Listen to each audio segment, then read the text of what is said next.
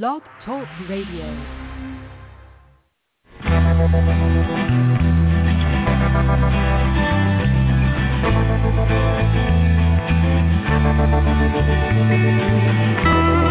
stroll through the pictures, what I've left behind. Here once again.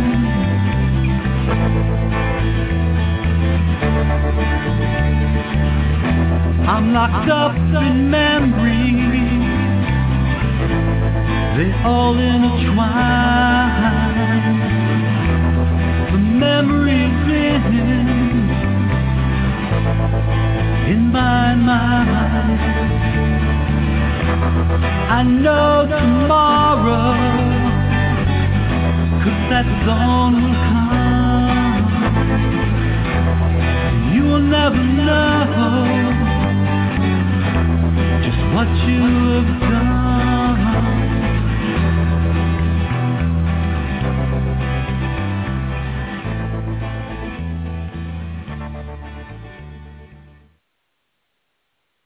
Well, good evening, everyone, and I want to welcome you to the NAASCA Stop Child Abuse Now SCAN Blog Talk Radio Show. NAASCA is, stands for the National Association of Adult Survivors of Child Abuse. And my name is Kim Lakin. I am your host this evening. And my beautiful co-host this evening is Penelope. Welcome, Penelope. Always glad to have you on. Kim. Good to and be here. we, um, yeah, thank you. And we are excited to introduce our, our special guest this evening. But first, we um, have to talk a little bit about NAASCA. So we, here at NAASCA, we have a, a single purpose, and that is to address issues related to childhood abuse and trauma, including sexual assault, violent or physical abuse, emotional traumas and neglect, and we do so with only two goals. One, by educating the public, especially as it's related to helping society get over its taboo of discussing childhood sexual abuse, CSA, presenting facts showing child abuse to be a pandemic, worldwide problem that affects everyone, and two, by offering hope and healing through numerous paths and providing many services to adult survivors of child abuse and information for anyone who's interested in the many issues involving prevention, intervention, and recovery. And we are on scan number 3324 this evening. And we would love to have you be a part of our panel if you'd like to call in and um, join us. We've got a growing panel here, which is nice to see. Our guest call-in number is 646-595-2118. And when you call in, Penelope will meet you on the back line and ask if you have a question or if you're just here to listen. So we'd love to have you join us. Um, so again, scan number 3324 this evening. And our tonight's special guest is Sylvia Rockwell. Sylvia has dedicated her career to working with children and youth with emotional and behavioral disorders, as well as those at at-risk settings. She has worked in the wilderness, therapeutic camps, in classroom settings, and at the university level. In addition to her professional work, she is a mother, a grandmother, and a wife. And through her own personal work with therapists to address the impacts of trauma during her developmental years and her experience with students over the decades of professional work and research, she knows the risks of emotional abuse. The beginnings of her professional work were motivated by childhood and adolescent experiences during her developmental years. Invisible Shrapnel, the legacy of emotional abuse, is part of the ongoing commitment to providing information to the general public about what constitutes emotional and verbal abuse, the long-lasting term, long-term effects um, over the developmental years, um, resilience through findings that clearly point to the power of um, the community in facilitating self-right potential within young people. So she's also a member of the National Alliance of Mental Illness, and um, she is available on Facebook, and then she also has um, SylviaRockwell.com. So we are going to go ahead and welcome Sylvia, and we're so happy that you are here this evening. We are going to bring you on the air.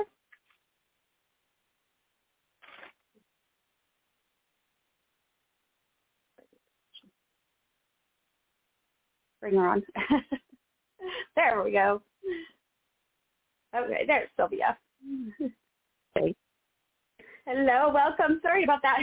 My my computer went dead right as I was going to introduce you. You know, it went dead. So, hey, welcome. We're so Yeah, glad that you're here. technology. Thanks for being here. Yeah. Well, thank you so much for having me. I really do appreciate it. Um, shall I just jump right in now?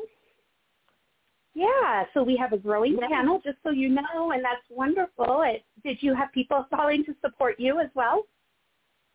I did ask You know, folks if they wanted to to join, so I'm glad I'm glad people have. But um, Good, yeah. want to make one comment, if it's okay, about my website, sylviarockwell.com. It's not. It's available online, and you can download anything that there are free PDF handouts on dealing with power struggles and difficult parents and resilience and a variety of topics. But none of the links are live in the sense that you can get a hold of me through that website. You'll have to use the um, email that I provided to NAASCA. And I'd love to hear from folks if you have anything you'd like to share or add to the discussion and didn't get an opportunity to tonight. So Yeah. with that said, with that said, I'll share a little bit about how things started with me in terms of even being aware that something wasn't right. Um, my parents divorced when I was about six and separated when I was about five. And up until that point, there was a lot of arguing and sometimes physical aggression between the two of them, um, throwing pots and pans and that went from one room and hit the wall in the other room, um, just drama. And at first, my brother and I would kind of giggle and run up the stairs and try to stay out of line, the line of fire. But as things heated up, we always went in the bedroom and hid. Um, it was it was scary, and yet during those moments, we weren't we weren't hurt. Um, but as I got older, well, actually at the age of four, I did something that my mother found unacceptable. I still don't remember what it was, but she sent me upstairs to my room. And for whatever reason, I knew I was not to yell at her no matter what. But for whatever reason, I just became terrified that I would never be forgiven for the rest of my life. And four-year-olds do have a tendency to see everything in absolute terms. So I kept screaming, I'm sorry, I'm sorry. All I wanted was some sign that I was forgiven. And she kept screaming back, shut the hell up. And I didn't take the note. And eventually my body just couldn't handle the stress and I vomited. Well, she heard me vomit. And I knew then I was in mortal danger. So I got very quiet and put my back up against the wall. I had nothing on but my little cotton panties. And I thought if I'm really, really quiet, maybe, maybe she'll forget about me and, and I'll be safe and I can clean it up before she sees it. But after a little while I heard Dad's belt being slapped against the spindles on the railing of the stairs. And before I knew it, she was in the bedroom. She came over to me, grabbed me by one arm, flung me around in circles, um, beating me with the belt. And I was so terrified. I knew that if I wet my pants at that point or soiled them, I believed I would be killed. So I disassociated. I found myself watching all of this from the ceiling of the bedroom and just trying not to wet or soil my pants, though I was numb. I just felt numb, which was also terrifying. When she ran out of breath, she threw me down in my vomit and slapped me on the head with the belt and told me to clean it up. So when she went downstairs, I did. But I never called out again. I never called out for help. I never called out for forgiveness. And I didn't believe that forgiveness was possible. I was four years old and I had used up all the grace in the world by that age. Um, another belief she had, though, was that if she was kind to one of us after a, a punishment, that it would undo the punishment. So for the remainder of the day, I was shunned. I was not looked at. There were no smiles, nothing. It was like I didn't exist.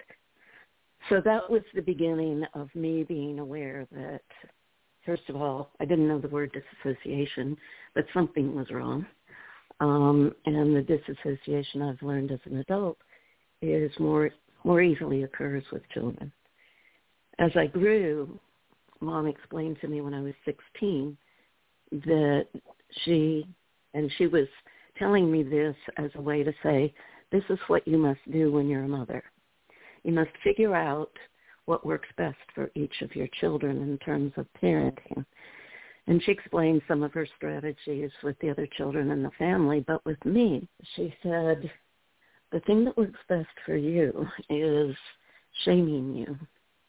If I can make you feel bad about yourself, I can get you to do anything. I was 16 at the time, and I knew she did that, but I had always given her the benefit of the doubt. And to have her tell me to my face that that was a plan all along and she was proud of it was almost more than I could handle. But I was well practiced at that age. I did not show emotion. I did not cry. I did not say a word. I just nodded my head in understanding and when it was safe, I asked to be excused. And I went to my room and covered my face with a pillow and just kind of silently screamed into a pillow because that's all I could safely do. Um, that's not everything, but that gives you kind of an idea of the pressure cooker I lived in. And on top of it, I was the oldest, so I was expected to care for all the other children, cook, iron, um, whatever. I was, well, put it this way. A neighbor asked my mother one time how she kept the house so clean and asked if she had a maid. And my younger siblings, who were only uh, three and four at the time, nodded their heads and said, yes, Sylvia. so it's not funny, but I have to laugh, you know, out of the mouths of babes. Well, yeah. Anyway, I mean, you're so tiny. You're at four years old. You just, oh gosh, I'm so sorry that all happened to you. That just yeah, is not it's, right. It's not right. How many other siblings No, it's- did you have?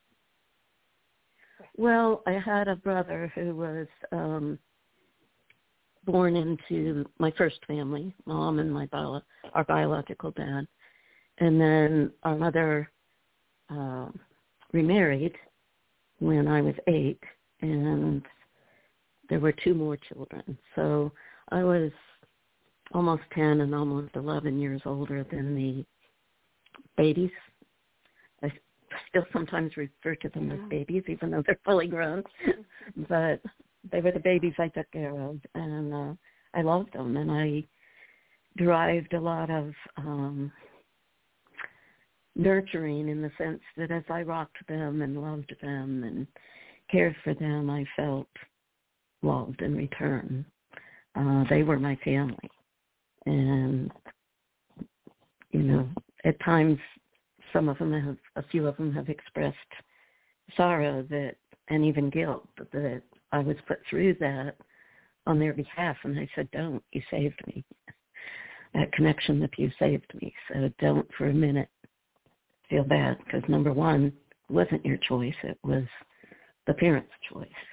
And number two, I don't know what I'd have done without you. So um, that's a little bit about my story.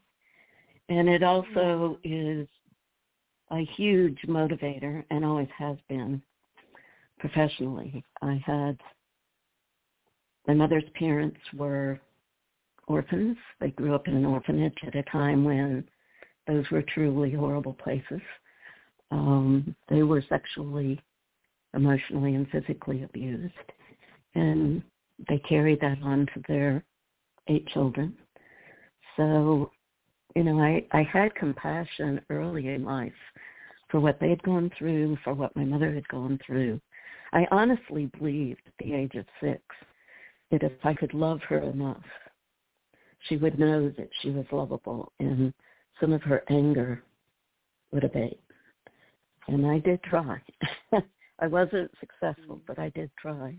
Um, but I'd like to leave my story for a minute or a few minutes and talk about what I've learned as an adult and why this driving force that started in childhood continues to be so important. Would that be a, a good time to do that? Yeah, Okay. I was wondering, um, real quick though, would you mind um, quickly if I find out what there's a gal named Tammy who's on the line and she has her hand raised. Would you mind if Uh-huh. I see why she raised her hand? And I don't know. Do you know a Tammy? Oh, please. I'd, I'd love to hear from her. Okay. I did okay, not know my hand I'm was raised. Oh, it is. Your hand is raised. So yeah, I wanted to see what, if if you want had a question or something. So you don't really have anything. All right. Uh, just um, I'm loving this. This is great. Thank you. I, yeah. I didn't know my hand was raised. Sorry about that. That's okay. No problem. Thank you. We God. are you're Um, here. okay. And I hope she doesn't get mad at me for outing her, but she's my sister. I was gonna Oh, say that, but I didn't think I should. And she well, yeah. she pulled me through some really rough times. Yeah. Oh. So thank you, Tammy, for being a lifeline.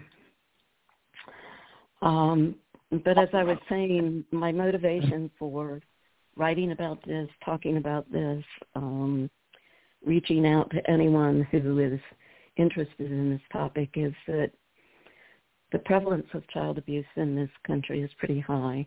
According to the U.S. Department of Health and Human Services, about one in seven children in this country experience abuse at some point in their lifetime. Um, it's not always ongoing, as it was for me, but one trauma is enough and too much.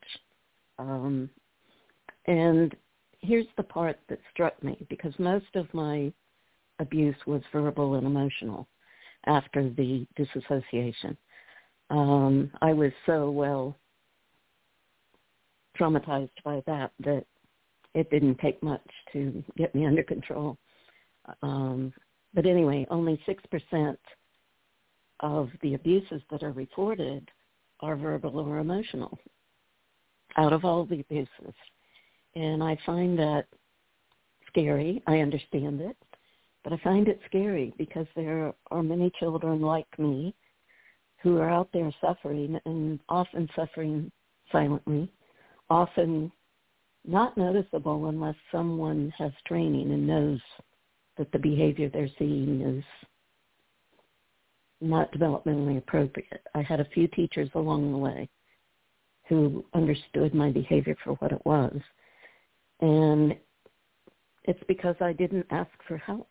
I didn't cry. I didn't scream. I didn't talk back to adults. I was so terrified to do anything but behave that I was beyond reason um, on the lookout for whatever an adult wanted. And I would sometimes anticipate before my mother even realized she wanted or needed something and bring it to her. Um, that's not normal.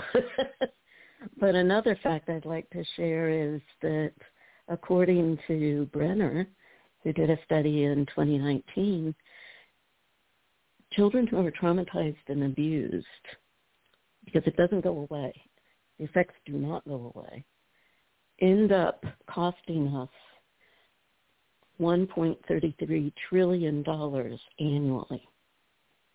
that's not a small sum. And it's because of schooling and educating children who are like the ones I worked with really have a difficult time in a general ed environment and are often so disruptive. Uh, and not all children who are suffering are disruptive, but the ones I worked with were. And they can't be in a general ed environment. No one else will learn anything. So you've got special schooling, you've got counseling, you've got juvenile justice because they're out to get in trouble. Um, you have prison later. And poor outcomes often in the work world, poor outcomes in interpersonal relationships as they grow. They have health issues related to um, the impact of abuse on the physical body, obesity, diabetes, heart problems, um, a whole list of health issues, and a two to fourfold increase in smoking, sexually transmitted diseases, and having multiple sexual partners, which again can lead to health problems.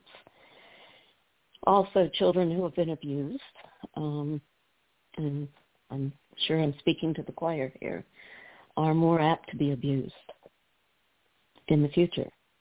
Um, my, husband used to tell me that my psychological alarms were broken, that I wasn't always good at knowing when I was in danger in spite of the fact that I was quite often hyper alert. Um, but I was only hyper alert for indications of my history of trauma, not for how the real world works.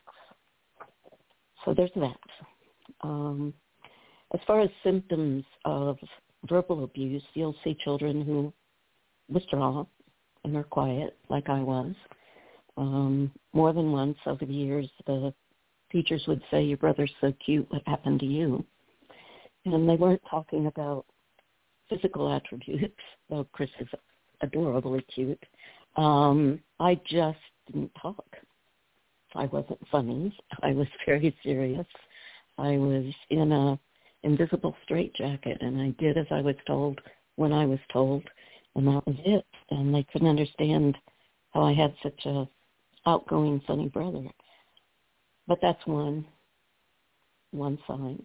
Depression and depression in children and adolescents can sometimes look like aggression. Not always the child over in the corner crying.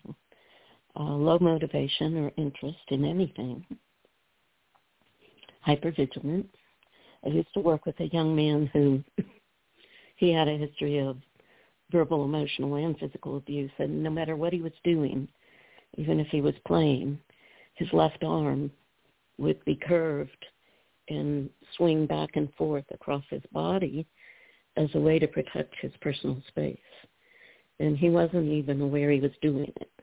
Um, just something he had learned to do to protect himself very clingy behavior um, with any adult, not just with a parent. Bullying. A lot of the little ones we see who bully are just copying the adults who've bullied them. Defiance with anyone in authority. It's, in fact, I wrote a book years ago called "You Can't Make Me," because that was the most frequent thing kids said to me when I was trying to help them. And my response was always good because I'm not going to try to make you.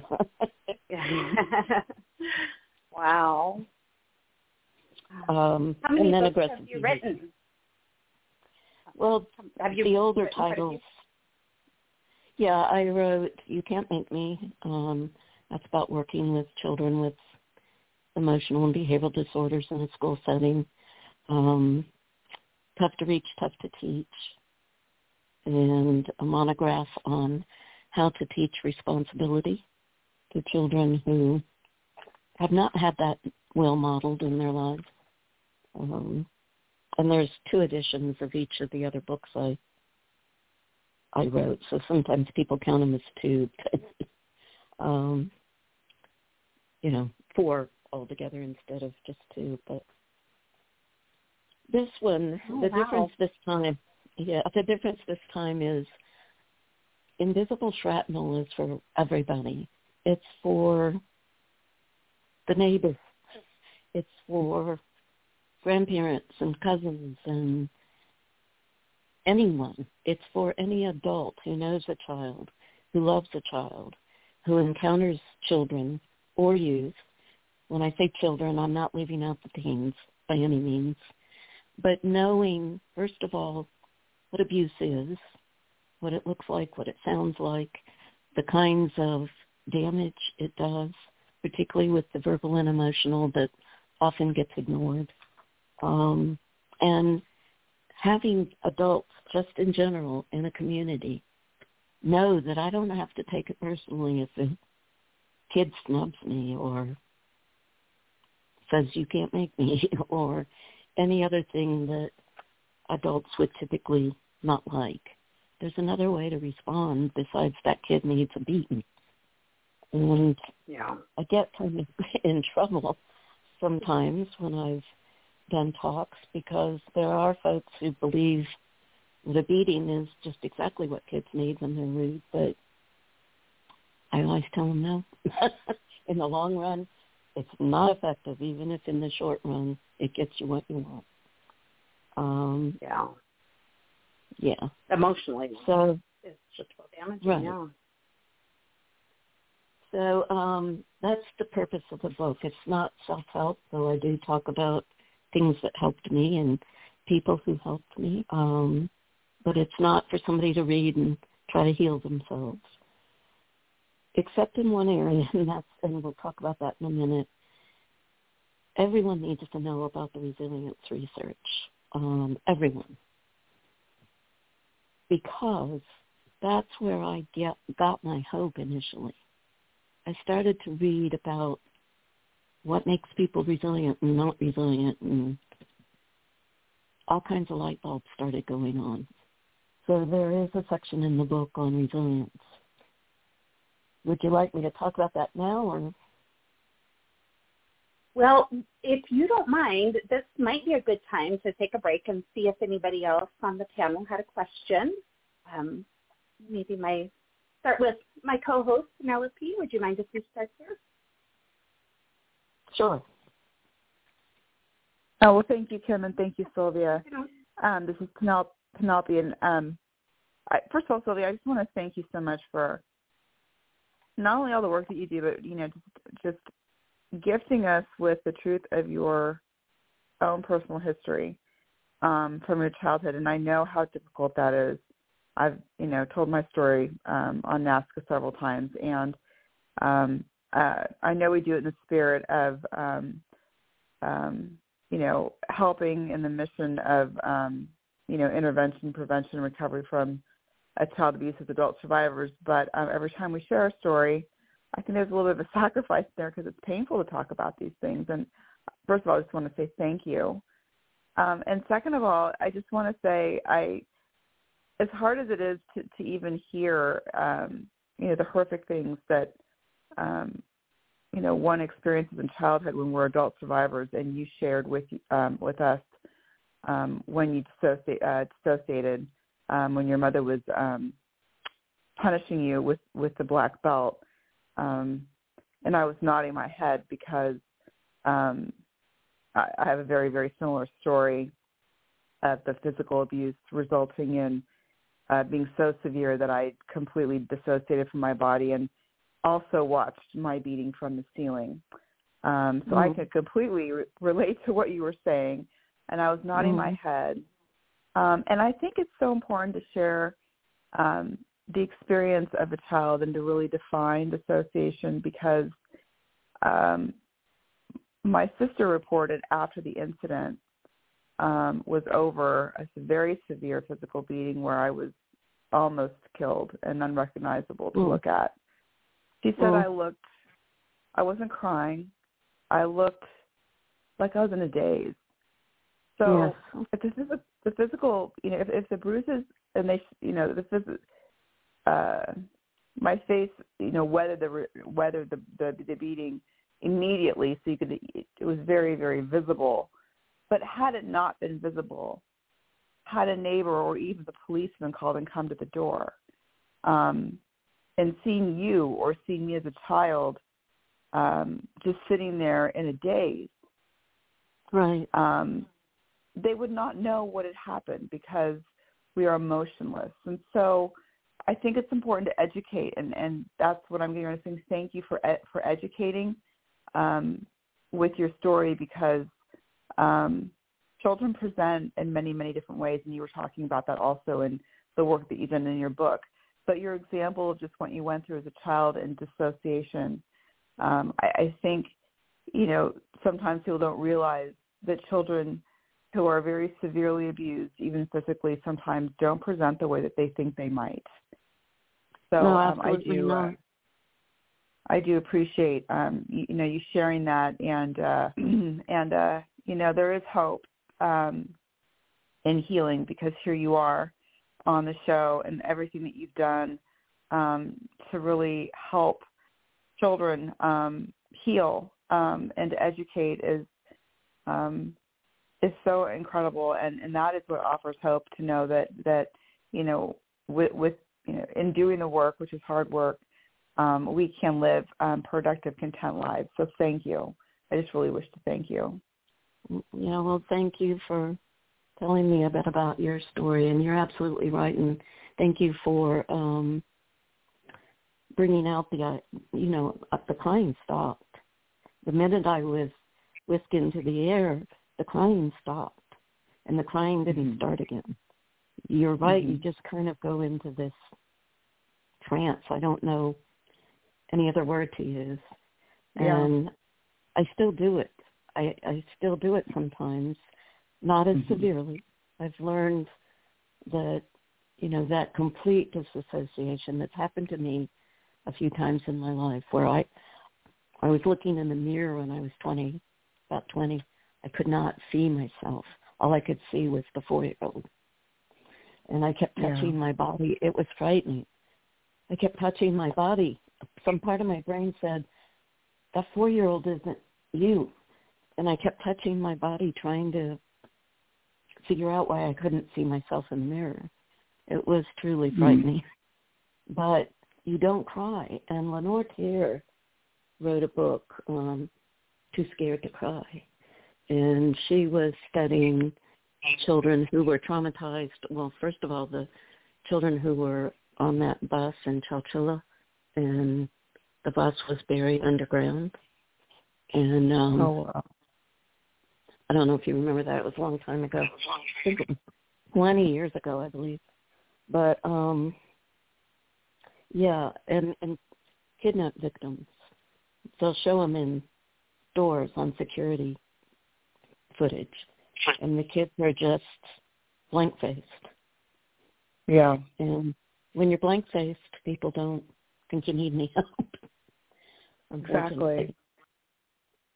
So yes, thank you for bringing that out. Um, because that's another thing I I try to help people understand is not every child who is going through something will throw furniture or call you an F and B or fight.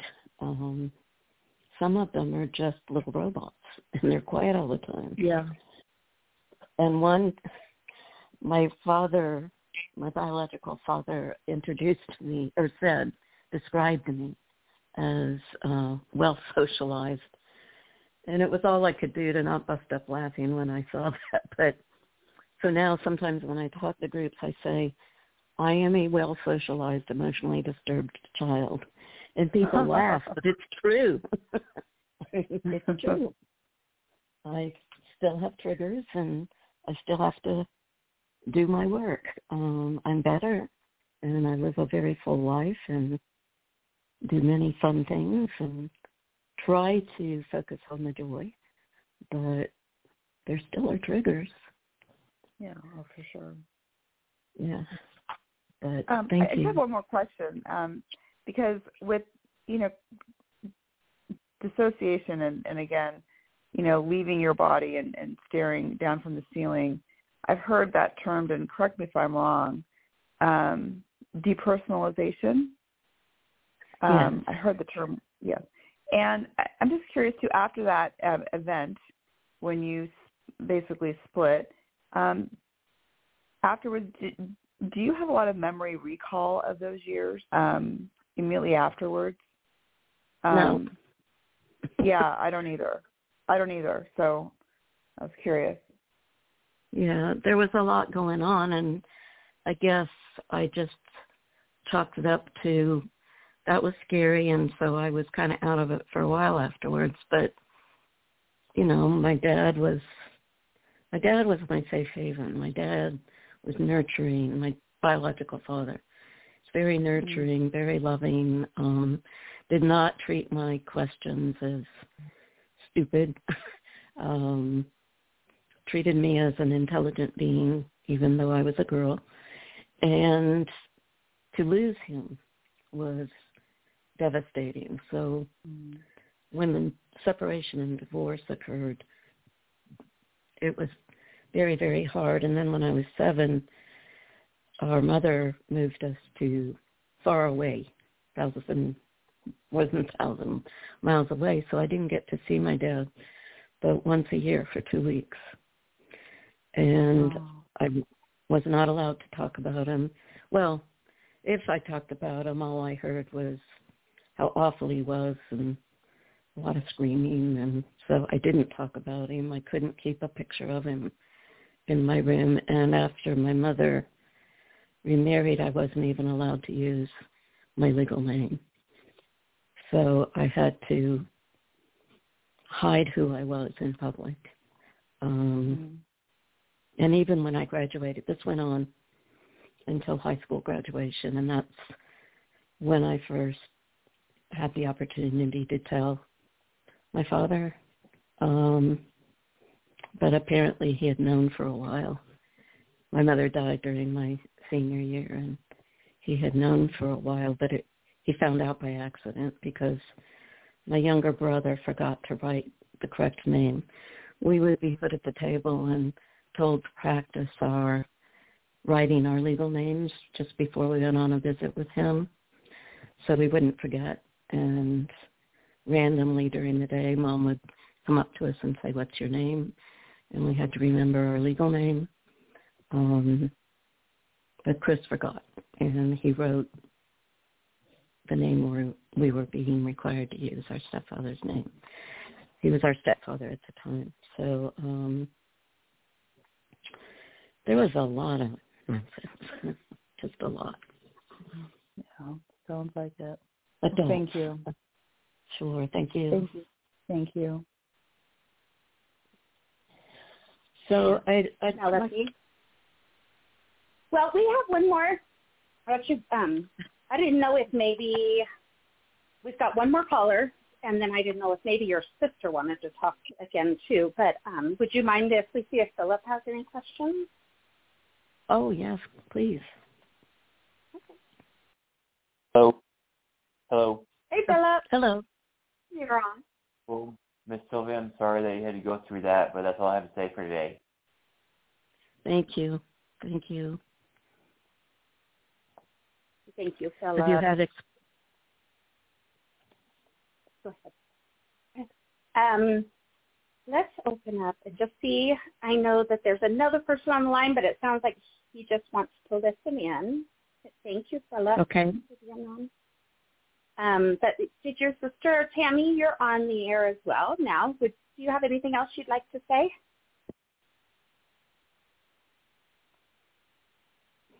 Hey, Tammy. Uh, just hello, Hello. Hello. hello. Oh my! just that it's uh, to me such an honor to know Sylvia. We were not close at all growing up. I was on the other side of the country with our biological father and my mom. Um, we we started becoming close when I had kids, and I did not realize her life had been like this. And uh, for that day to this, I've just watched in amazement as she heals and uses that to help others understand. Love you, girl. I love you too. Thank you. Beautiful. Thank you, Tammy. It was very sweet. I um, noticed when you were talking with Penelope and talking about the disassociation and covering it over, you know, I never realized that I did that as well until people started talking about it on here, I think. And um I don't I I used to remember thinking that I could fly.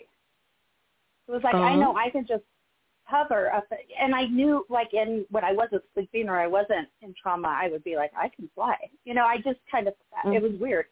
That must have been me trying to justify or figure out why I felt like I was on the ceiling all the time, you know?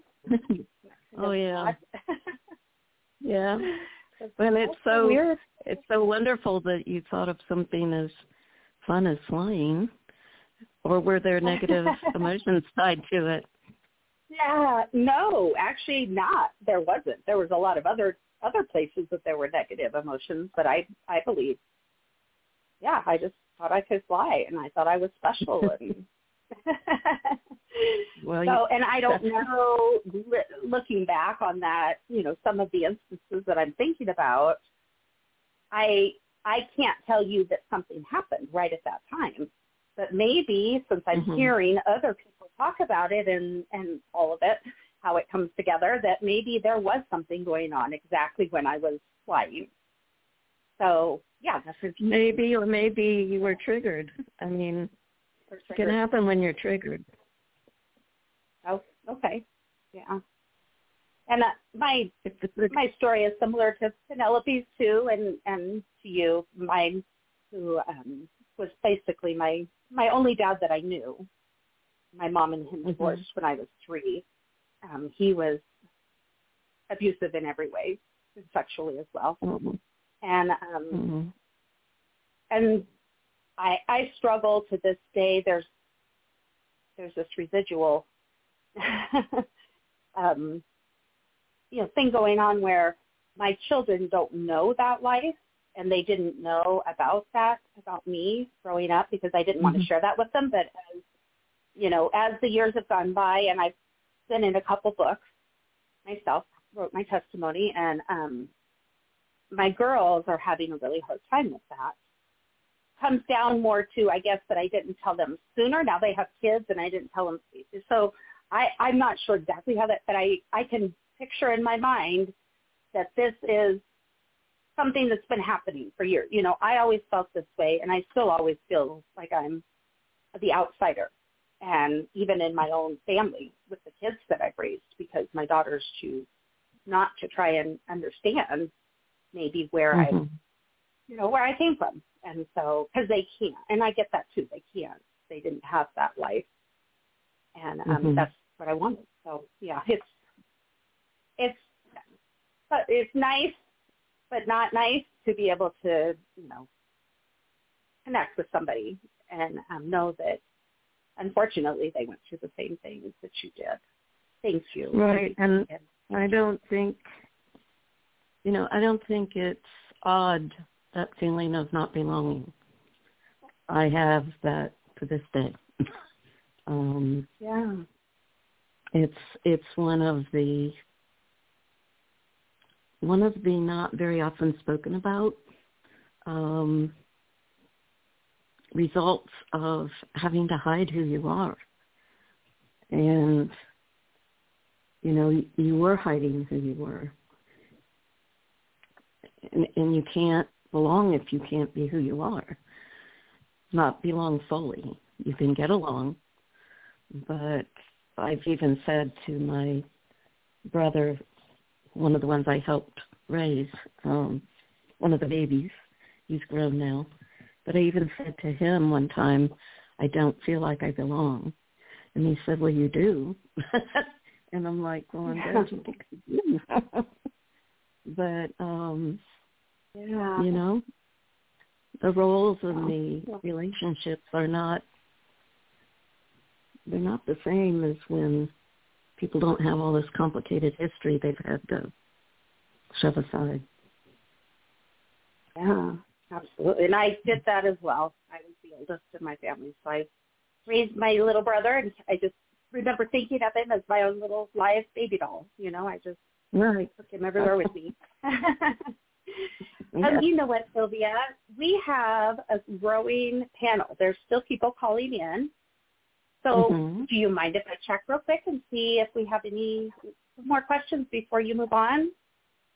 Oh, that's fine. Yeah, I'd, I'd like to hear Okay. people. I appreciate you sharing your story too.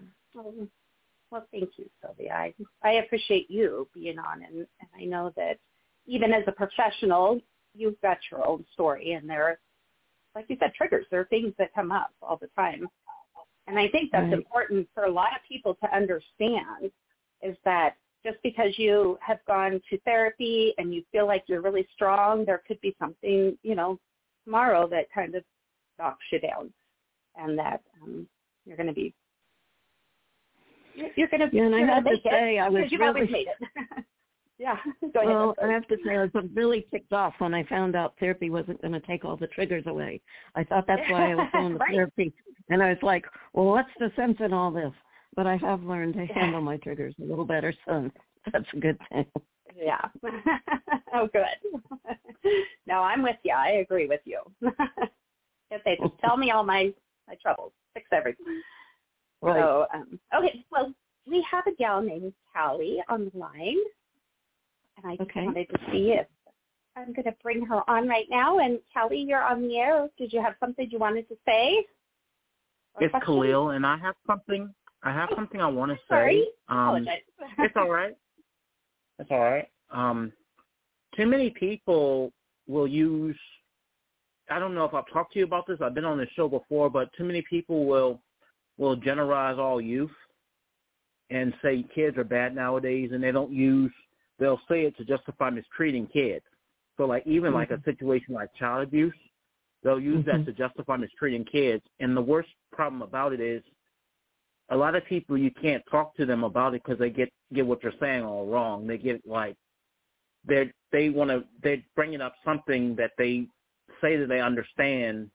They say that I understand you, but they are talking about something completely different. And um True. True. yeah, not all. Uh, no, there's a lot of bad kids nowadays, but not all kids are bad, and not every situation we can use that to justify whatever we do to them. And that's what well, society I don't even. Yeah, because of what I did for a living for decades, I've never met a bad kid. I have to tell you the truth. I've met children who were hurting. I've met children who were confused. I've met children who felt unlovable and that no Right. one wanted them. But I've never met a bad child. Right, And- but the, the but when people use that to to say to to justify anything, it become they become kind of callous. They do. They do, and they think that it's okay. But I think that comes from their misunderstanding of what's going on, and that's one of the big motivations for my writing and speaking when I have the opportunity. Because I, not- I not- find that. Hmm? Sorry, I cut you off. That's okay. I was just going to say, I find that when I can get through, the their hearts soften and they begin to see things differently. But you have to get them at the heart because the intellect won't won't let them back down. It might You know be I mean? that might be why when I talk about it, they can they bring up other things because it's like I talk to people about it and they bring up things that are not. They say things. They act like they know what I'm talking about and they don't. And that's the worst part about it. it is. It's like I you understand what I'm talking about. You understand that not all youth just because there's a stigmatism on youth, it doesn't mean that we should accept whatever happens to them. But it's like Yeah. a lot of people, I, they don't understand. They bring up something completely different, and that's very frustrating. it's very frustrating and it's also frustrating when i hear things like um well they can't use their abuse as an excuse no we're not talking about excusing it we're talking about understanding it and what that person needs to heal people get all of that mixed up too have you experienced Yeah. that Yeah, yeah. Yeah. Because um, there was a girl named what's her name? Um, Hillary. Hillary. Um, I forgot her last name, but she was in Texas. She got abused by her father, Mhm. and you will not believe how many people use how bad use use the the kids nowadays a bad excuse to justify um what they did to her. Mhm. And it's like just even even if you know not all youth are the same, and then even if they even if they were, it doesn't mean that child abuse should be on the table just because you feel a certain way. It shouldn't be Absolutely not. because right. So that's the thing. I had to hung, hang up on a guy because he thought I don't know he was bringing up some completely different things. Mhm. You know, I was talking to someone about how this situation, and he was bringing up completely different things, and that's something I get tired of. Is when I talk about serious things, people deflect or they say they understand what you're talking about, and they don't understand. Right. It's hard to I mean- educate people, but I'm committed to it. That's good. Thank Well, you. I Khalid? I appreciate it. Yeah. Well, thank, thank you you for for- being on. Sharing with us. Oh, go ahead. Have a good night.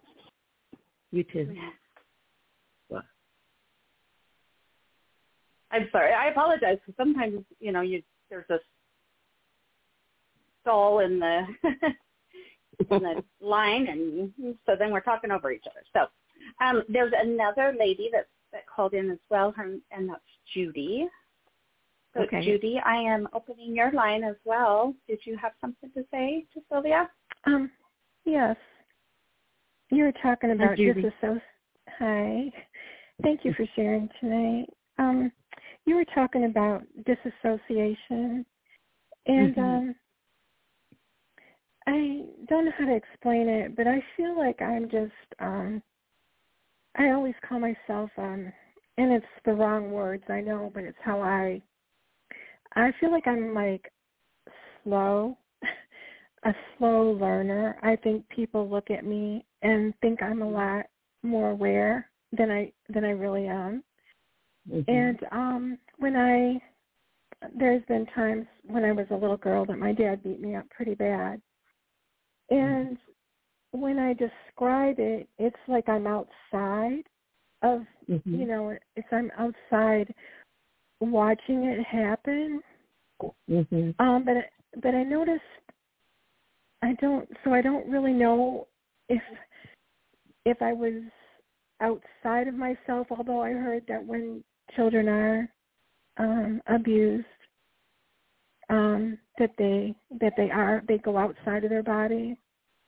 Sometimes. Um, but I noticed that um, throughout my life, like when some things happen, um, it's like I, I, I go into some kind of, and I'm not going to call it a trance, but I'm sitting there and people are talking to me, but I can't even hear them because I'm like concentrating so much on something else. Does that Mhm. make sense? Sure. I've had is moments that- like that myself. I'm, it's a, I'm sorry. it's a self-protective response, and it probably happened a lot when you were being verbally abused. It it did with me. My mother would be. I've I've got a very well rehearsed blank stare that I can bring on consciously, because if I Mhm. showed anything, my mother would accuse me of thinking something I wasn't thinking. So I have this very blank look I know how to do. But as soon as she started the verbal abuse, I blanked out mentally. I was still present. I was still looking at her. Um, I knew she was yelling at me, but I was not concentrating on what she said. So is it kind of like that? Yes, Yeah. yes. Because I remember it- one time. Yeah, go ahead. And I just understand that to be self-protective. I mean, you can only Okay. take so much of that before you just say, you know, it's kind of like mentally putting the hand up and saying, talk to the hand. Um, I've heard this line of abuse before. I don't choose to listen now, but I'll act like I am so I don't get knocked to the floor. And I was like you. I never. I was really a good girl. Always. I Mhm. I didn't want to do anything to upset my parents. I just wanted to. I wanted them to love me, and Of I wanted to do everything right. So I. I think that's one of the reasons why I. Um, call myself a slow learner again because it was like I just I feel like I'm not even making sense right now, but um Well, I don't call what you were doing being a slow learner. In my mind, it's being self-protective, and that's mhm. that's necessary sometimes. Um, Mhm. and I will tell you this: I used even in my fifties. I'm 71, about to be 72 in a couple months, and even into my 50s and early 60s, I would go up to my husband and say, "I don't want to be good anymore," Mhm. and he would say, "Okay." What do you want to be? I said, I just don't want to be good anymore. And I didn't want to break the law. I didn't want to be a nasty person. I didn't want to do bad things, but I didn't want this pressure on my brain of having to be good. And it sounds crazy, but I finally gave that up. And I find out I'm just fine. I don't have to go be bad. Mhm. I can just be me. Yeah. But I'm sorry you went through all of that. It's just, it's torture. It's just torture to be talked to like that. It is, and I'm 68, so I've been, you know, it's like I should. Sometimes I feel like I should be over all of this, but I'm not. And I, and like you were talking about triggers too, Mm-hmm. and then I listen to all of you, and we're all such. um We've all been through so much, and we're so strong, and even though we feel so, so weak, and we're shaking in our boots a lot, you know, trying to Yeah. be brave, but um yeah. Well, thank. I appreciate your time. Thank you so much for what you're doing. Well, thank you, and thank you for sharing your story. It helps me too. It helps me when others share their stories too. I don't feel like I'm so, you know, um, out of it. So yeah, and so alone. Yeah. Thank you. Thank you for sharing, Judy. And I have to say that I feel that as well. And I feel like I'm because I'm in my 50s right now. I'm 55, and um, I feel like I've been trying so hard for so long, and it doesn't ever get me anywhere. And everybody just Mhm. continues to be mad at me. And so yeah, I'm kind of at that place too. I'm like, I, I why am I trying so hard? I mean, I know I want to have a relationship with my grandkids and stuff, but why does it have to be so hard with my daughters? It shouldn't be, Yeah. so, you know. Yeah. So I can, I get it too. It sucks. I um let my children know and my siblings that I had written a book and that they were free to read it. But I haven't requested that anyone read it, um, except Tammy, because I wanted to make sure what I said in it about the professional end of things was appropriate and she is a professional and, and could guide me in those ways. But um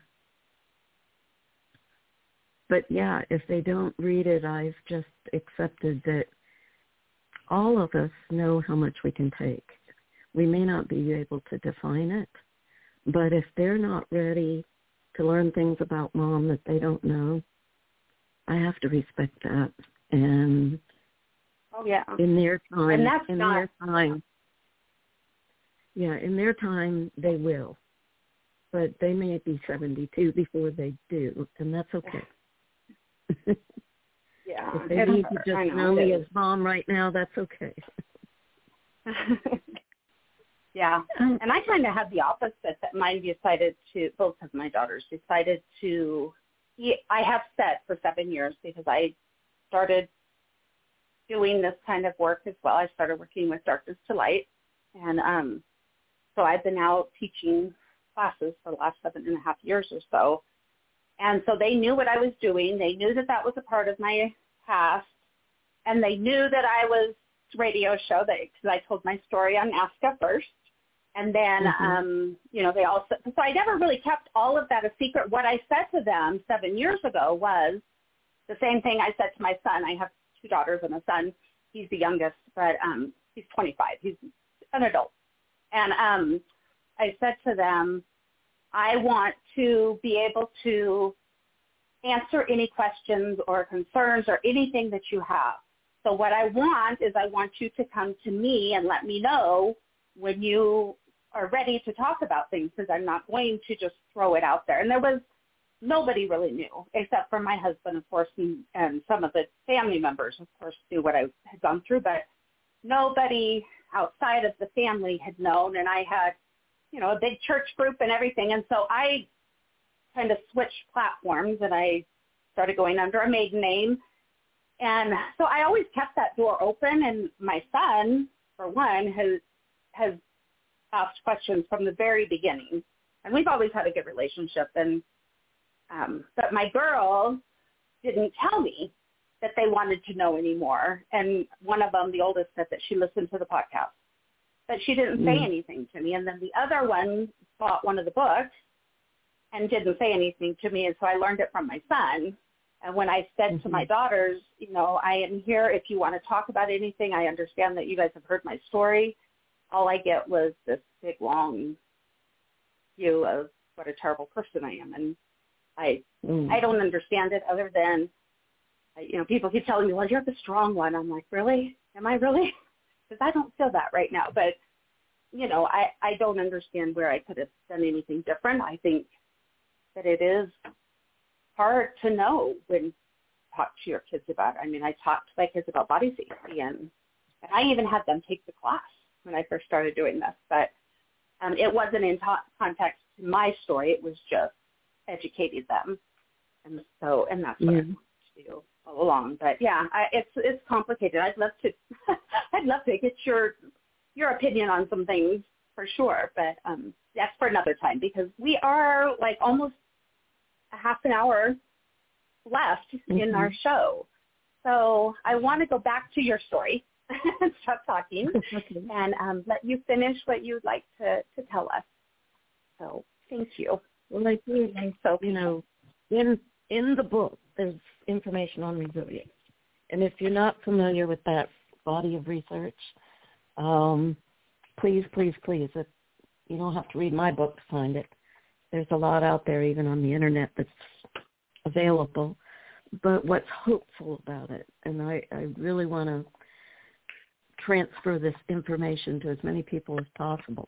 What's hopeful is, about this research is that way back in the 50s, um, Emmy Werner and several other researchers started noticing that they'd go into a home where all the kids were pretty involved as far as emotional disturbance, and there'd be one just sitting there having a nice day.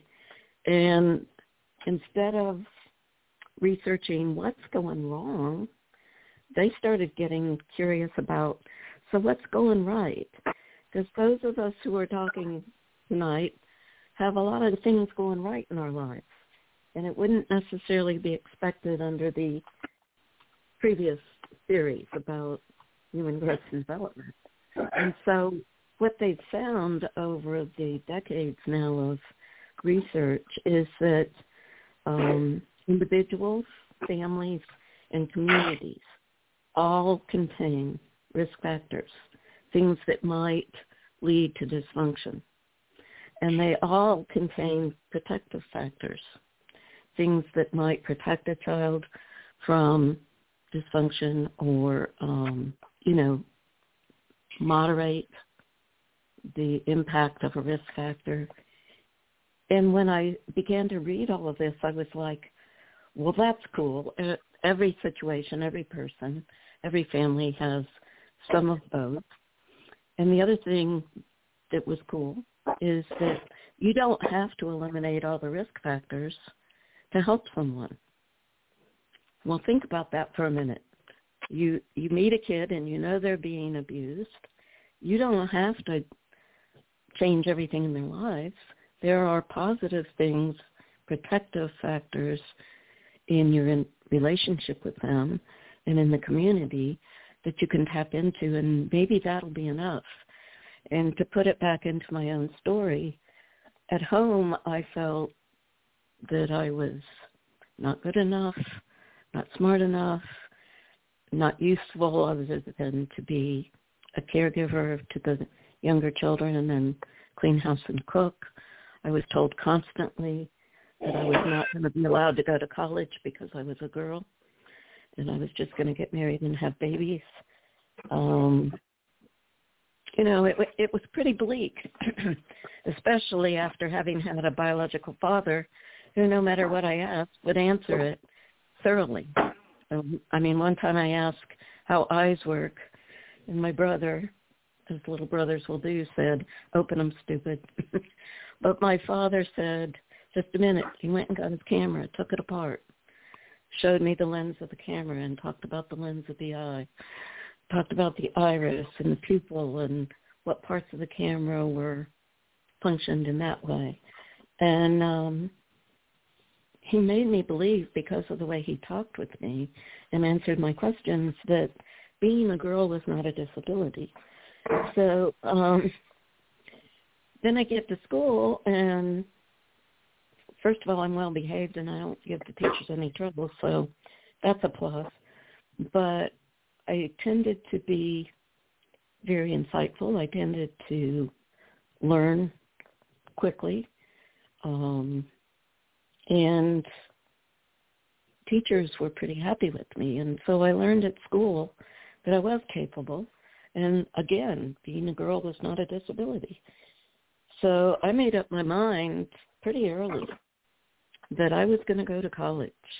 And um, every time my stepfather, who did adopt me when I was 18. Um, and my mother would say, you're a girl, you're not going to college. I wouldn't argue. In my mind, I would just think, one day I'll be grown and you won't be in charge of that. and I'd go on with my day. And so, you know how some kids rebel by yeah. drinking beer or whatever? My rebellion was not only going to college, but eventually earning a master's and then a doctorate. Let me tell you about girls. Uh-huh. so, um, oh, that's awesome. So I had obviously risk factors, and I don't deny them, and they were painful, and they did damage. I don't know who I would be now had I not had them, because I spent so many years feeling inadequate and like I just, well, I used to call it the bottomless pit of despair. I just felt like I wasn't good enough, no matter what I did. But within that realm, I also had teachers who said, you can do whatever you want. And guidance counselors at school who said, you can do whatever you want. And so I had two worlds, one foot in each. And those teachers who befriended me, who encouraged me, made a huge difference. And I'll tell you, this is in the book, but my mother died when I was a senior, and the teachers knew I wanted to go to college, so they took up a collection, and they gave me enough money to go to my first semester of college. It was a local junior college, and I was there a semester when two professors adopted me and made it possible for me to finish my first two years. Um, and then after that, I went to junior and senior year at a university, but I had to agree to be legally emancipated which meant I got no money except for whatever I got from the loan.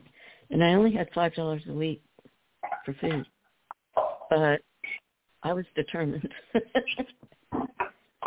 and back then you could get seven cans of Campbell's soup for less than five dollars. and that's what I lived on. But read the resilience literature. It's powerful. It's hopeful.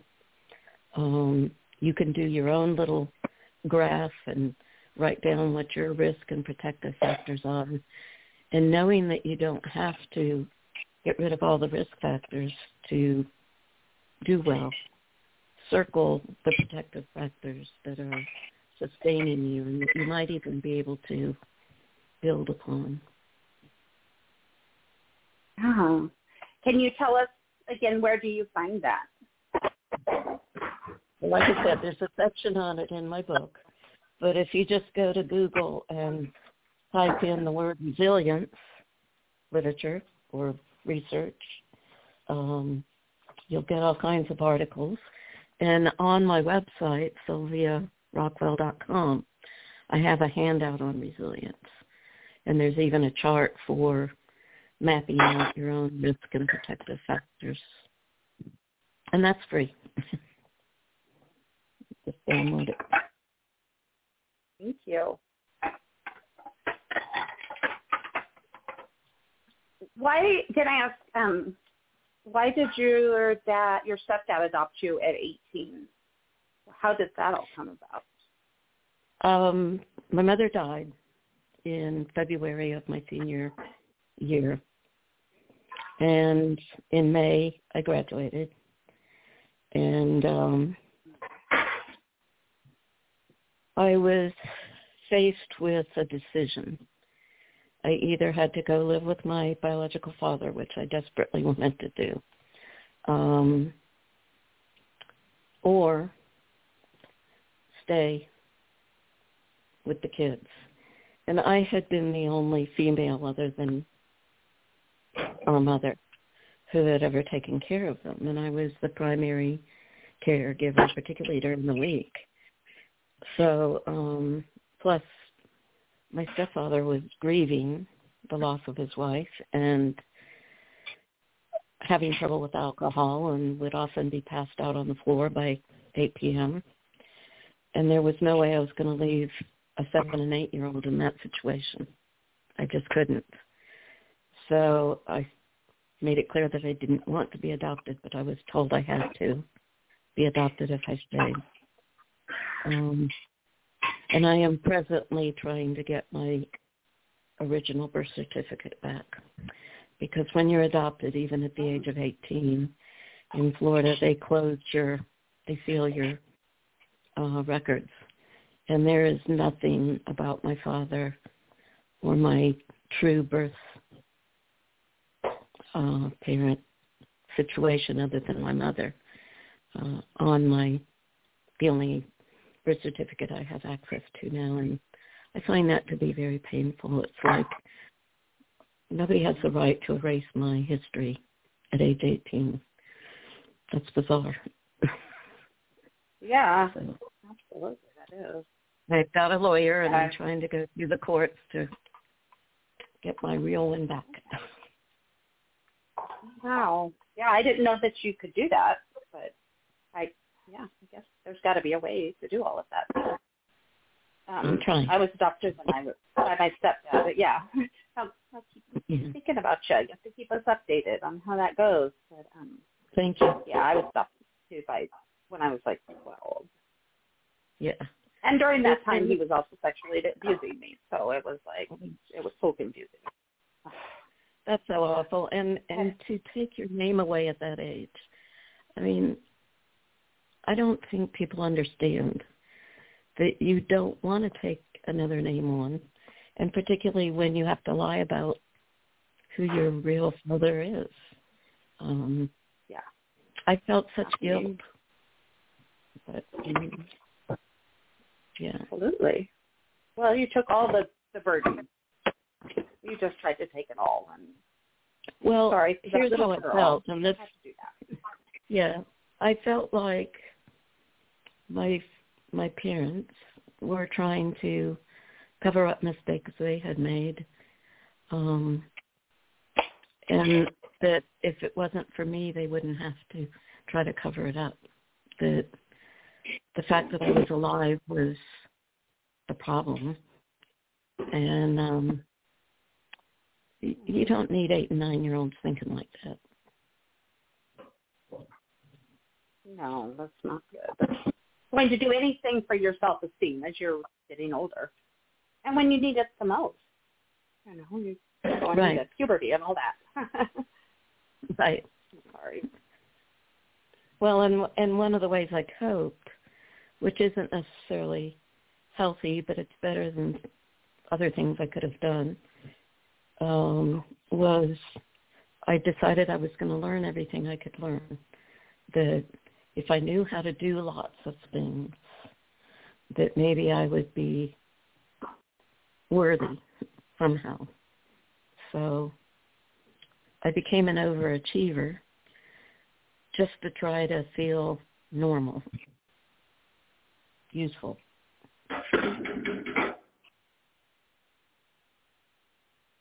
Everything okay? Do you? Yeah. You, oh, yeah. I don't know who's who's making that noise. Charlotte. Sounds like something Um, fell down. Yeah, somebody's somebody's working in the kitchen. Um, it sounds like. Go ahead. You Um, know, I just let's see here. It's Penelope. I I've been on mute, but I just put another um caller back on um listen only mode. That may have been it. So anyway, I think we're okay. Yeah. Didn't mean to interject. No, no, that's fine. Okay. Did you have anything you want to say since we're getting down to the last few minutes? Or do you have any last questions? Penelope? Actually, um, I I do for Sylvia. This is Penelope again. So I went and looked on your website um, and on your bio, and I'm curious. Are you still in near the Hillsborough School District in Florida? No, and we actually moved no, uh, to a Northwest Florida district, and I'm retired now, so I'm not Okay. Okay. teaching. Yeah, I'm in Sarasota. I'm in actually Sarasota, Florida. So I was wondering if we were close by. Oh, cool. Yeah, I have a son and daughter-in-law and two grandchildren, three grandchildren, who live in uh Pasco County, and another grandson who lives in Pinellas County. Um, but we decided it was too hot and too crowded down there. Yeah. right. Um, yeah, not too far away. I'm not too far away. yeah. Um, but I, no, I really don't. Um, I just, I, I think it's been a great, great show. I know we've got you know 12 minutes left, Kim and Sylvia. Um, but I, I think it's been a really great show. Um, we had a lot of really good discussion, and I, I think you know the topic too of um, of dissociation, which I appreciate, and and I know in in your research, um, Sylvia, and, in my own personal experience and my own um, you know private research on being curious about the link between learning disabilities and dissociation. Um, I know that there is um, there is um, a link there. Um, I know that there's been a lot of work done on children who were subjected to childhood abuse um, and learning disabilities in the schools. And I think a lot of times when we're in a state of dissociation, um, they can look like learning disabilities um, as well. So I know Judy called in, and and um, I want to say that I always thought I was also a slow learner, or I had a hard time in reading comprehension.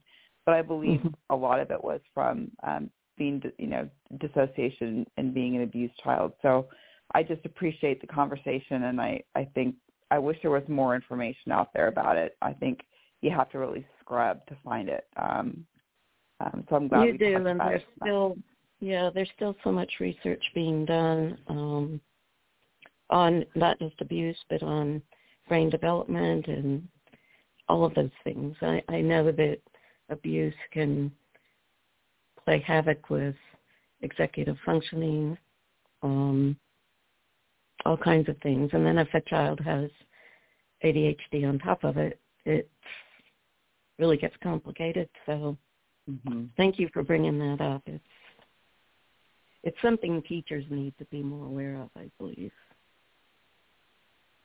I agree, and doctors. And doctors. Well, can I just interject something? I found this book by Nadine Burke Harris. She's an MD, and it's called The Deepest Well, Healing the Long-Term Effects of Childhood Adversity. And she's talking about the adverse um, childhood experiences, the ACEs, but it is Mhm. all entwined with what we're discussing tonight. She actually was able to um, establish a center where physicians, teachers, after school enrichment, um, everyone was involved in a child's plan with the adversity and the resilience research intertwined.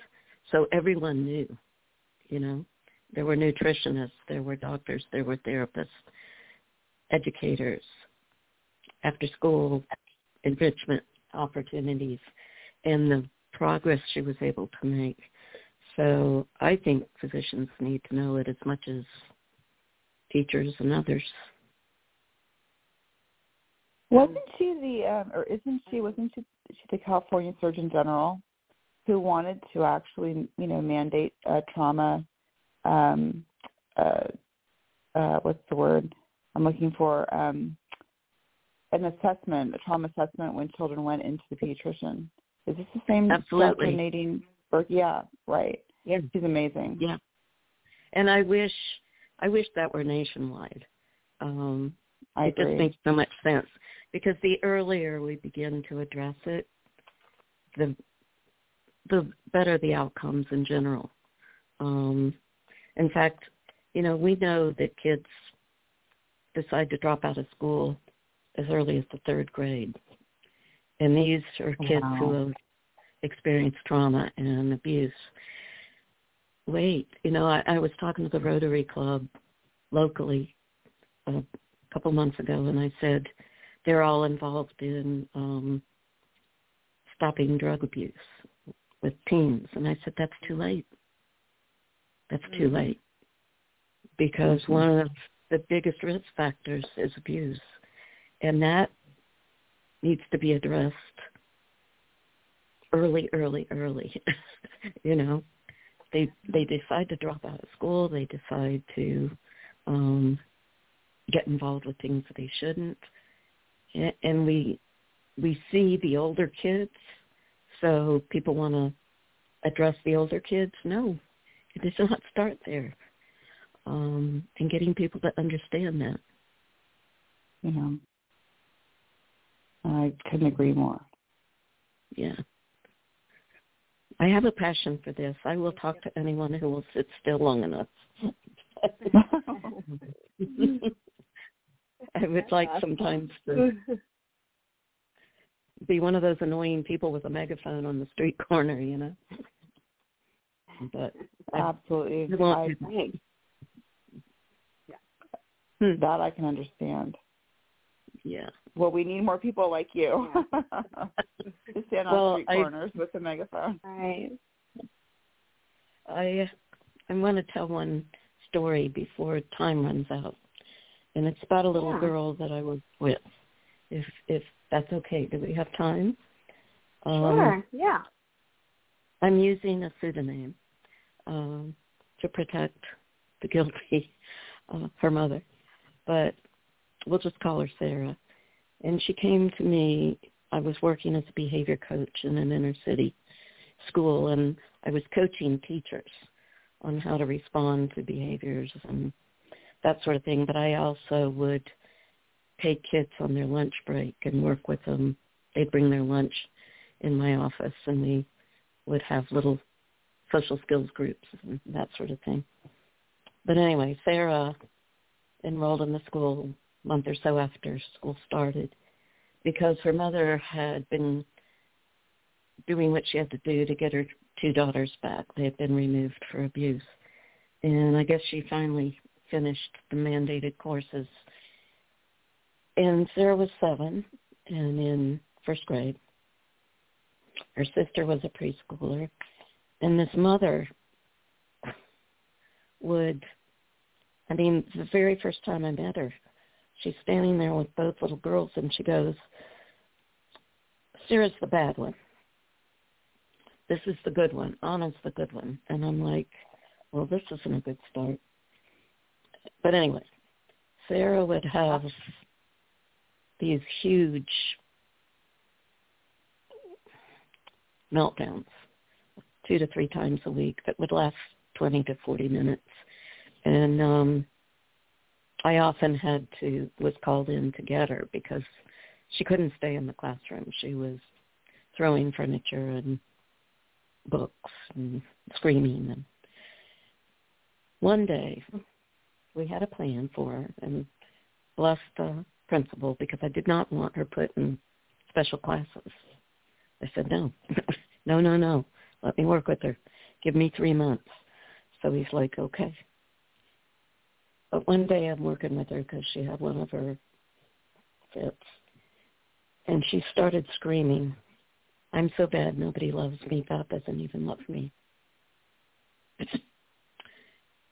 and we were, we had her in a therapeutic hold because she had been trying to bust her head open on a brick wall. And um I signaled to the others, the other two. We never did it alone, and we used safe practices. But I signaled to the other two to let her let go of her feet. And I sat her up, and I said, "Look at me." And she's sobbing and snot and tears are coming down her face. And I said, "Look at me." And she finally did and stopped crying enough for that she could hear me. And I said, what you said is not true. I love you. And God loves you. And people say, you can't say that in a public school. And I said, well, I did. She brought up God, so it was okay to say God. Um, the social worker turned her around and told her the same thing. The um, guidance counselor turned her around and told her the same thing. And it was a turning point for her. She pushed her back up against the wall, didn't bang her head, and we handed her tissues and she got herself together. Uh, but I will tell you this. Months later, when she was doing really well and I was just doing a follow-up with her, she didn't end up having to go to special classes. She uh, did end up in the gifted program. And we did a risk and protective factor assessment on her um, from the resilience literature, and that's how we set up her plan. But um, all of the teachers wore crosses. It wasn't a Christian school, but we just had a lot of people there who wore crosses. And um, we were playing checkers, and she said, look, there's a cross. And I said, yeah, it is. And I went on to move my checker, and she goes, no, look, there's a cross. And I said, you want to talk about that? and she said, yes. And I said, okay, what do you want to talk about? And she said, well, what does it mean? I see it on buildings, but I don't know what it means. And I said, well, it's a Christian symbol, and it means love. And she sat back for a few minutes, and then she looked at me and she said, yes, mm-hmm. I think so too. And we went on playing checkers. But here's here's the point of the story. She had lots of risk factors in her life, no doubt. She was also very bright, and she had professionals who loved her to the moon and back. And the good news is mom quit hating me because I wanted to help her daughter, and she said she doesn't deserve it. And I said, well, that's where we don't agree. and um, he went and complained to the principal about me. And he came in and he said, that mother doesn't respect you. And I said, I'm okay with that. But um I don't know how you do that.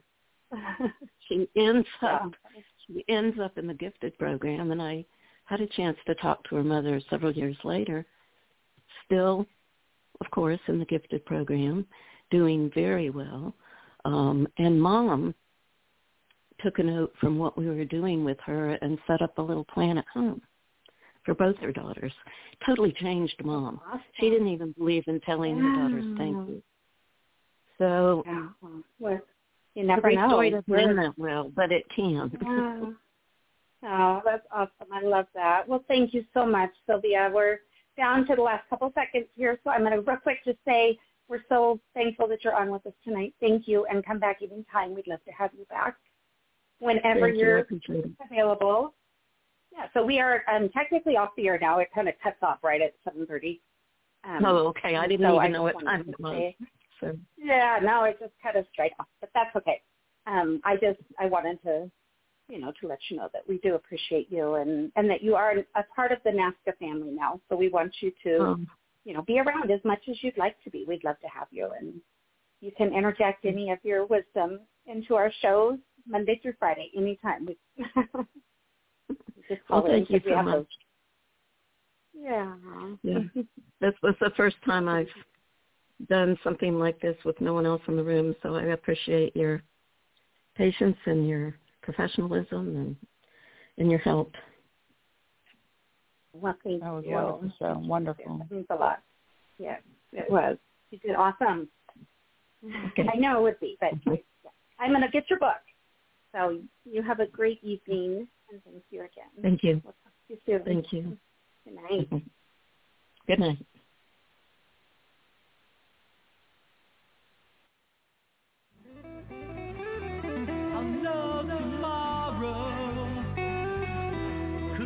I'll